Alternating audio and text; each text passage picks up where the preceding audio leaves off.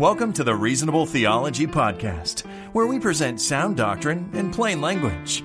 We're here to help you better understand, articulate, and live out the fullness of the Christian faith. And now, here's your host, Clay Kraby.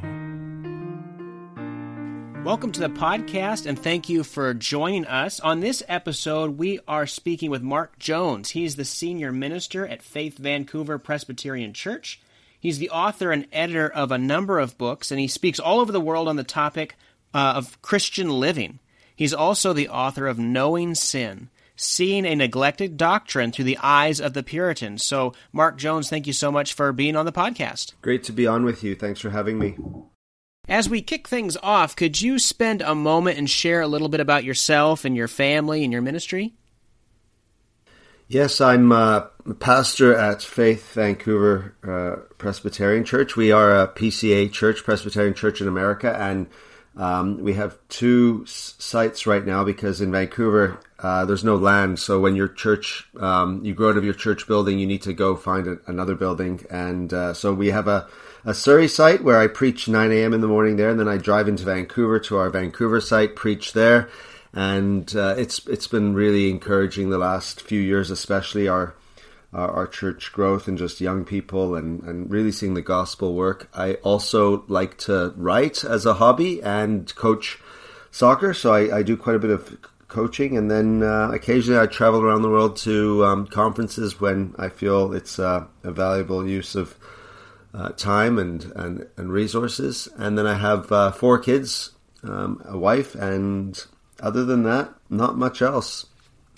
Oh, that sounds like plenty to, to stay on top of. So, you mentioned writing, uh, and you have a new book that's out, and it's on how the Puritans viewed and taught about the subject of sin. So, what brought about your desire to write a book on the topic of sin?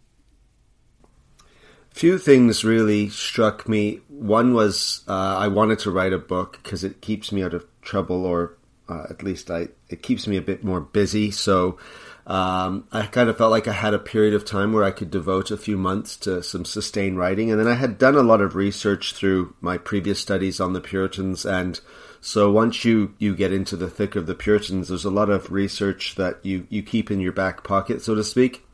And as a pastor, uh, and someone who does travel a bit and tries to stay attuned to what's going on, I just thought that, that it was really important to have a, a, fresh look at the doctrine of sin. It's one of those doctrines that I think gets missed out in our preaching and even in our uh, prayer life, in just our awareness of who we are. So, just a number of factors came together for me to uh, write the book, and thankfully, Moody seemed quite keen on it, and it's been, um, you know, so far so good. Now, the title will probably strike someone's ear right off the bat. I anticipate that Knowing Sin is kind of an intentional homage to, to J.I. Packer's Knowing God. Is that right, or just happy coincidence? Yeah, well, I had also uh, written a book called Knowing Christ, and J.I. Packer wrote the foreword to that. And I kind of thought, okay, we started with Knowing God, and then I specifically wrote a book, Knowing Christ, and then Knowing Sin was um, sort of a a, a, companion volume, as it were, to to that. So I might keep going with the the knowing series. Um, we'll see, but yeah, that's uh, that's the short um, story.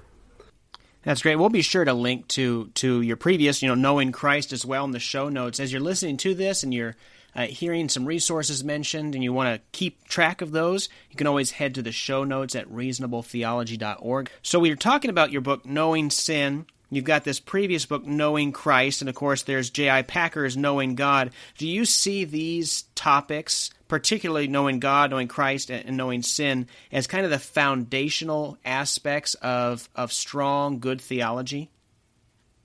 Yeah, I think there's the, the, what you see in the the historic writings, you know, even beginning with Calvin, but uh, you know, going through the churches, you know, we we got we have to understand who is God is is fundamental, but who are we?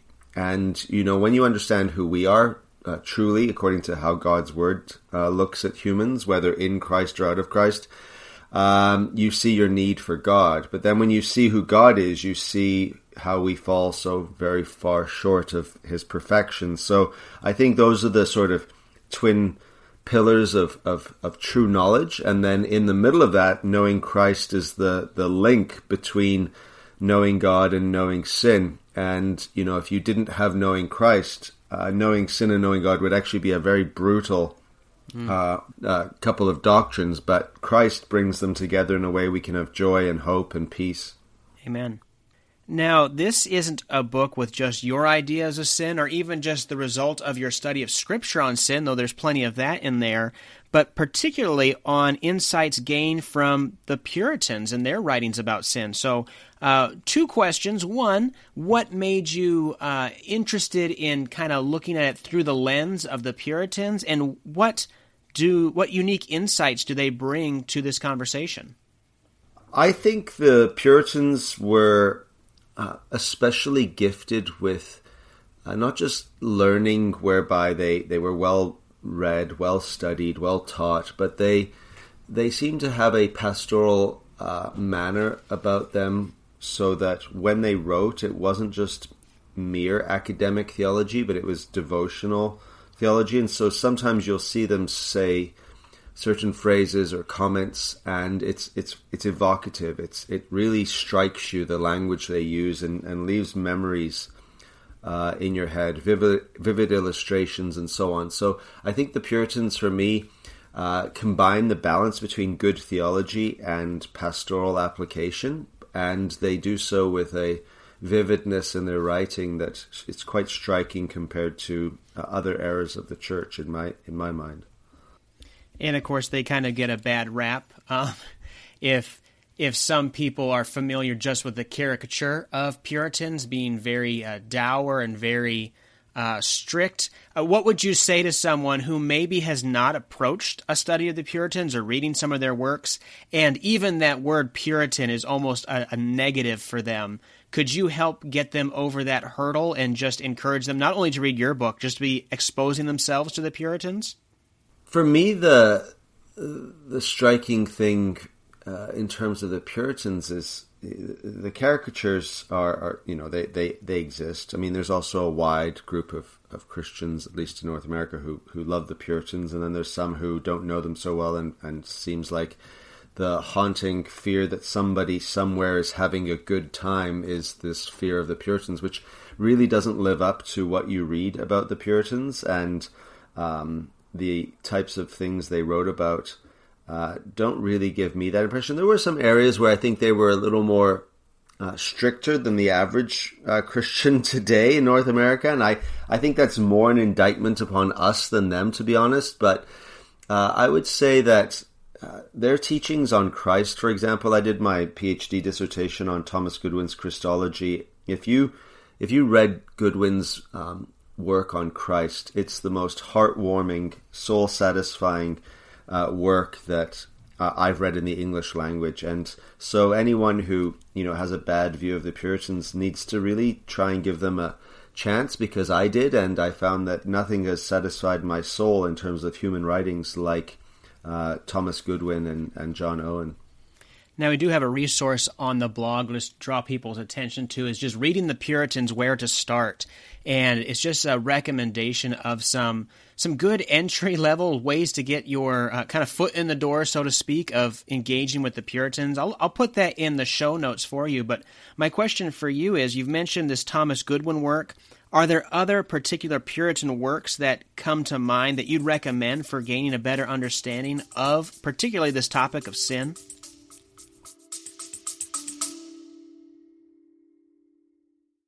If you enjoy the sermons and written works of C.H. Spurgeon, I encourage you to check out the all new chspurgeon.com. Here you'll find free, unabridged sermon audio delivered with the dynamic of live preaching, articles written by and about the Prince of Preachers, a chronological bibliography of all his books, and much more.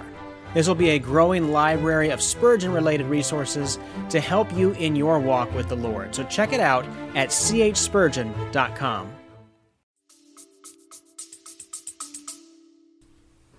probably Thomas Watson would be the the guy who he's clear and he's got great phrases, a great turn of phrase. So I would highly recommend Thomas Watson. I have edited Stephen Charnock's existence and attributes of God and modernized it and updated it and um, done a lot of work to translate phrases and words and give definitions of archaic words. And that will be coming out with Crossway later this year. So I would say, you know, um, start off with Watson maybe, but you can also jump into Charnock, uh, Stephen Charnock on the attributes of God. And, uh, you know, others such as John Flavel, uh, quite good uh, Owen, you need to you know take your time and maybe uh, get to you know uh, a point where you understand the the language of Puritan writers before you dive into him. But there's some pretty good modern editions of their work, so. Um, I would just poke around. Bunyan is is is obviously a great place to start in terms of Pilgrim's Progress and Holy War. So there's there's plenty of places to get your feet wet. Yeah, and as much as as we would recommend people read the Puritan works and benefit by them, you can't get around that they were writing a long time ago.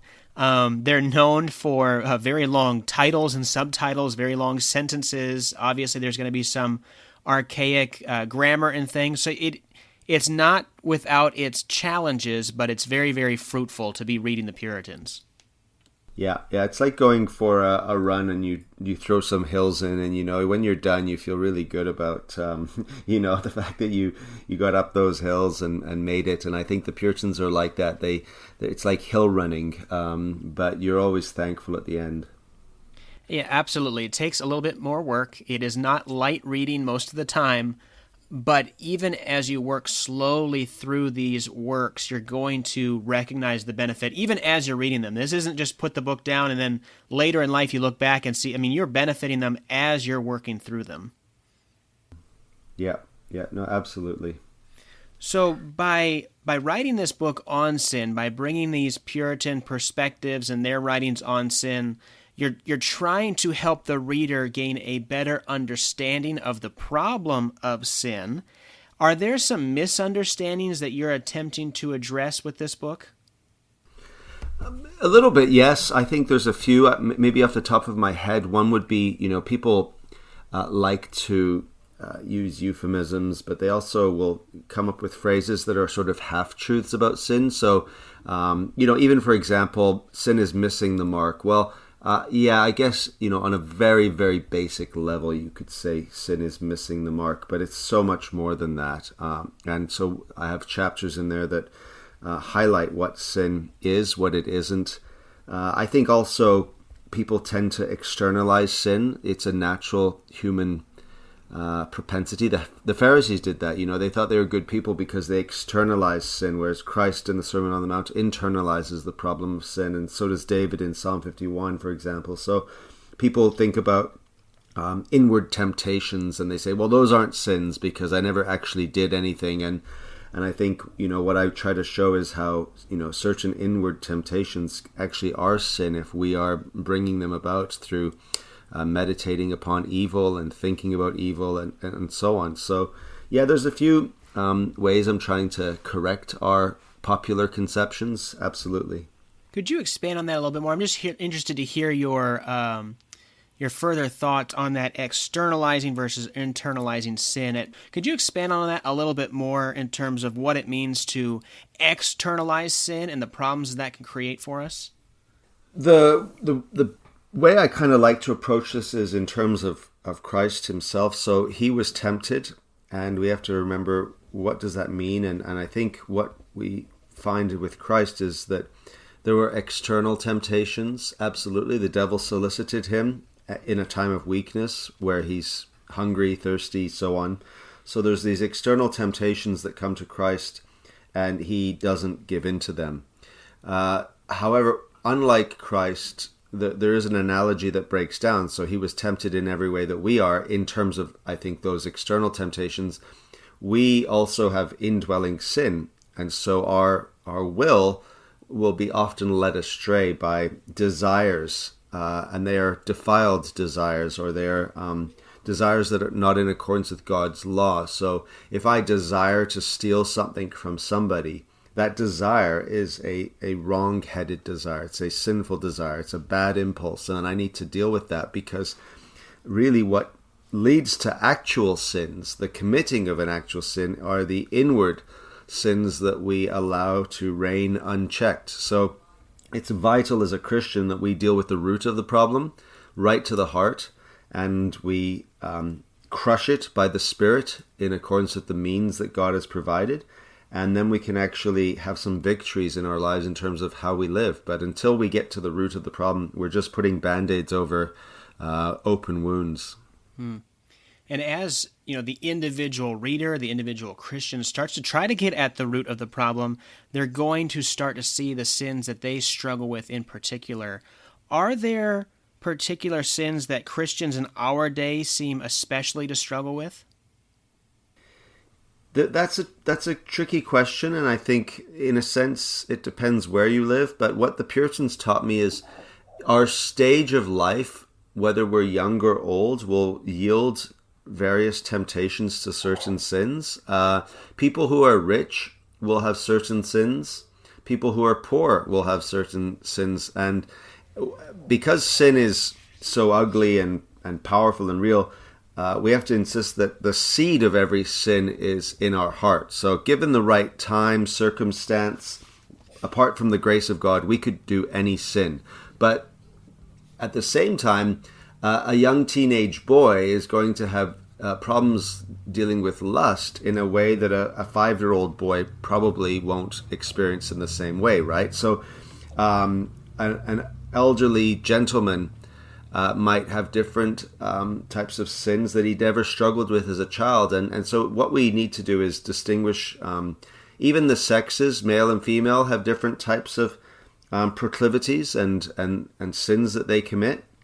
Uh, I think, you know, if you just looked at uh, something like um, violent anger that leads to, to fighting, you would see that as more of a male sin, right? Just because of um, how we're created. So, I think uh, there's that's important to understand. And then I think in Western culture, we may have sins that um, are a result of the affluence of our culture, maybe um, other things that uh, you wouldn't see in, in different cultures. So it's it's a complex question and, and quite worthy of discussion, I think.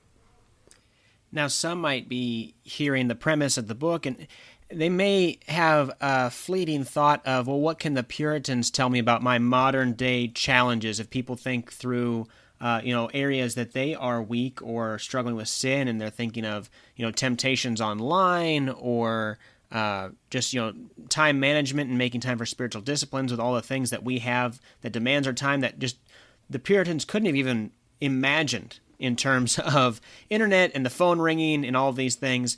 What would you say to someone who has a, a little bit of doubt that going so far back to the Puritans is a great place to start for understanding our sin? Has sin changed that much over the years? I think that's a fair question. I'm not here to say, well, uh, you know, this, there's no merit to that. I, you know, there are struggles. Even in my own life, I recognize that if I had a phone, a smartphone, when I was 15, as opposed to now. I, I might have got myself put in jail or real serious trouble because I was so immature and now kids have these these temptations. But uh, what I think is crucial for us to understand is the the essence of sin doesn't change. So the basic principles of of idolatry, of going after something other than God, or putting something before God, um, the essence of uh, laziness, and that's it may manifest itself differently today in terms of laziness, like watching TV for a long time. But I think the Puritans understood laziness in terms of whatever um, issues they may have had to, to deal with. So the principles don't change. Uh, what we see in David's life, what we see in Peter's life, fear of man, um, concern for self at the expense of others, those those principles don't change. So we say the internal um, driving principles of sin never change from age to age, and the outward um, sort of manifestation, where it could be watching too much TV or too much time on your phone, uh, those things can differ, the accidents, so to speak. But um, yeah, I- I'm happy to admit differences, but I'm also insistent upon the core principles don't really change. You know, Solomon's life um, in Ecclesiastes is as relevant to us today as it was back then. Yeah, the root problem and the heart of our sin that doesn't really change. We're still struggling with the same problems that they were struggling with in Moses' day. We just have uh, different contexts that that plays out in. One of the things that your your book does that's helpful is it it gives the distinction between sins of commission and sins of omission. Could you define both of those and then explain a little bit what that's about? Very basically, you know, sin of commission is something you actually commit. So if I were to to steal a, a, an orange from the grocery store, I would be committing a sin. Uh, now, if for example, I saw an old lady lying on the ground outside my house and she couldn't get up, and I was in my office looking out the window and just saying, "Oh well, you know, hope, hopefully this." Uh, she gains some strength and gets herself up and moves along. That would be a sin of omission because I'm omitting a duty to to care for someone, to show love, to um, you know, the, the the do not kill is also preserve life. And so we have duties that are required of us, and then we have uh, other duties whereby we shouldn't do things. So, in terms of Christ, again, I think this is really crucial. What amazes me about Christ's life is both that he didn't commit any sins, but not only did he not commit sins, he also did everything that was required of him at every stage of his life. He was always pleasing the Father. He was always speaking the exact words the Father gave to him. Uh, there was never an instance where he failed to do his duty. And so we need to understand that the Christian life is not just a negative, don't do this, but it's a positive, what should we do? And Ephesians 4 is a great chapter for that.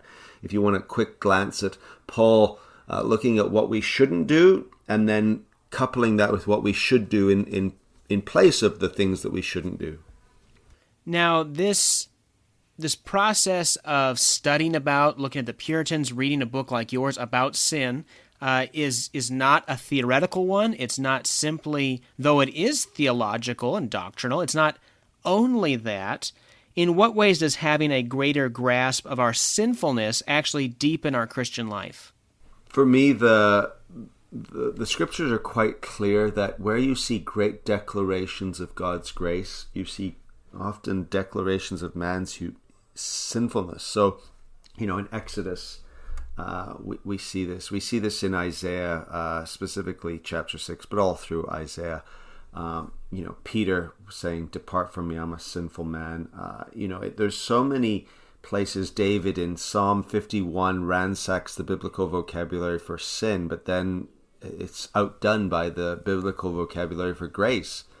So when you see uh, an emphasis, a biblical, true and proper emphasis upon sin, you very often find uh, an emphasis upon how um, God's salvation, mercy, compassion, faithfulness, love, etc., are closely present. And so that's why I think the we can't really lose when we understand sin biblically because we'll always be confronted in the same passages very often by the uh, mercies of God.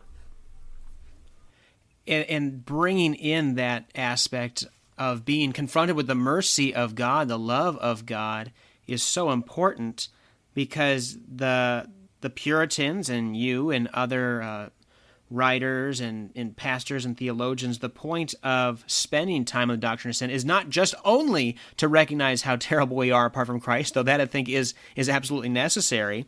Um, but there is also encouragement on the other side of that. So, what encouragements do we gain, particularly from the Puritans, even in the midst of a heavy topic like sin and its consequences? Uh, the encouragements, I think, you know the Puritans what they did so well with sin is is they they they didn't hold back when they described it. There's no like um, you know uh, sanitizing of the topic, but what they do so well is is is they bring out the doctrine of God and the doctrine of Christ and the doctrine of the Spirit always in connection with that. And so, you know, when you look at how Goodwin will write, for example, speaking of Christians that uh, our sins move Christ more to pity than to anger.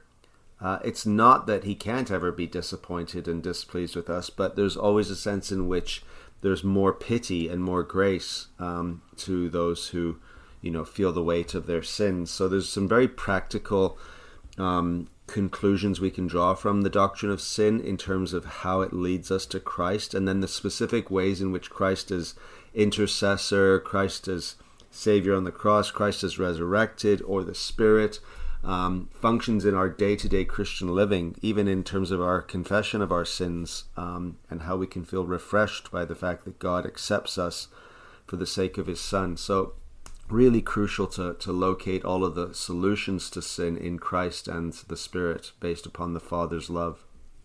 Mm, that's great. Now, what is it that you hope readers take away from this book? They've, they've picked up a copy and they, they've read through it. What is the primary takeaway that you hope they'll have? There would be hopefully a few takeaways. I'd, I, I think I'd like the readers to feel like they got into a ring with Mike Tyson for a few minutes, and you know, uh, I feel like they've been hit. And then uh, I, I mean, that sounds bleak, but really, I do want readers to feel uh, hammered by uh, the doctrine of sin because that fresh awakening to who we are by nature will, I pray, lead to a fresh awakening of how deep, you know, the Father's love is, and how wide His mercy is, and and how Christ is the only hope to um, getting us to a position where we can stand before a holy God. So that's to me is a, a fresh uh, awakening to who we are, but also a fresh awakening to who God is in Christ towards us. And if, if that's all that happens, I think that is all that needs to happen in terms of Christian living. And it's so important what you mentioned of, of not wanting to pull that punch and not wanting to uh, to give in to the urge to to soften the blow because you know it's hard. But so much harm has been done in the history of the church by trying to minimize sin. Isn't that right? Yes, yes, and you, you you'll find you know that it's always a, a temptation. It's always a trick of the devil.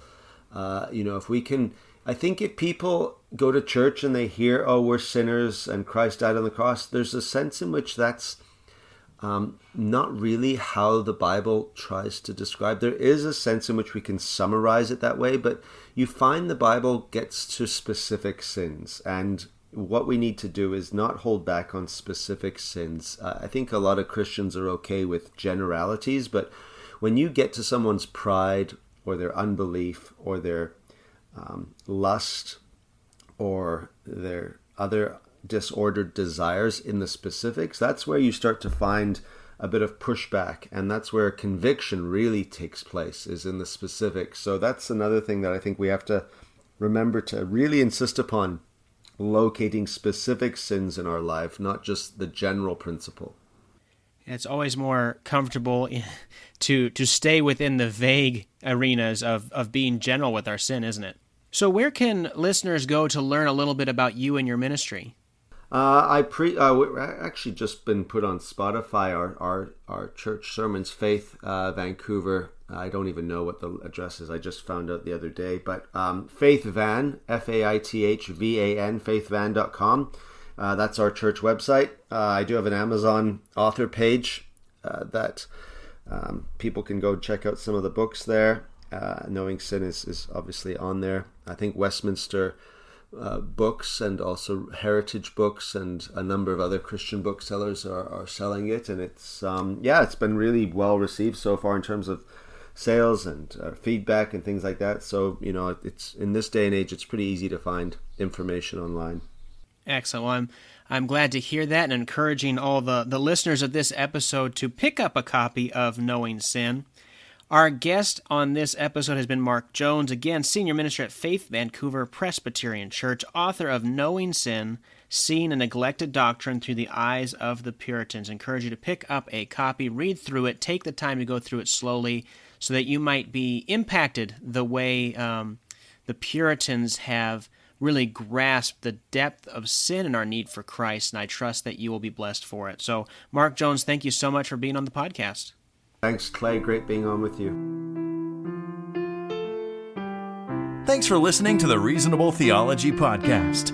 Be sure to visit reasonabletheology.org for more helpful resources on understanding, articulating, and living out the Christian faith. In addition to the show notes for this episode, you'll find articles, videos, book reviews, and much more. That's reasonabletheology.org.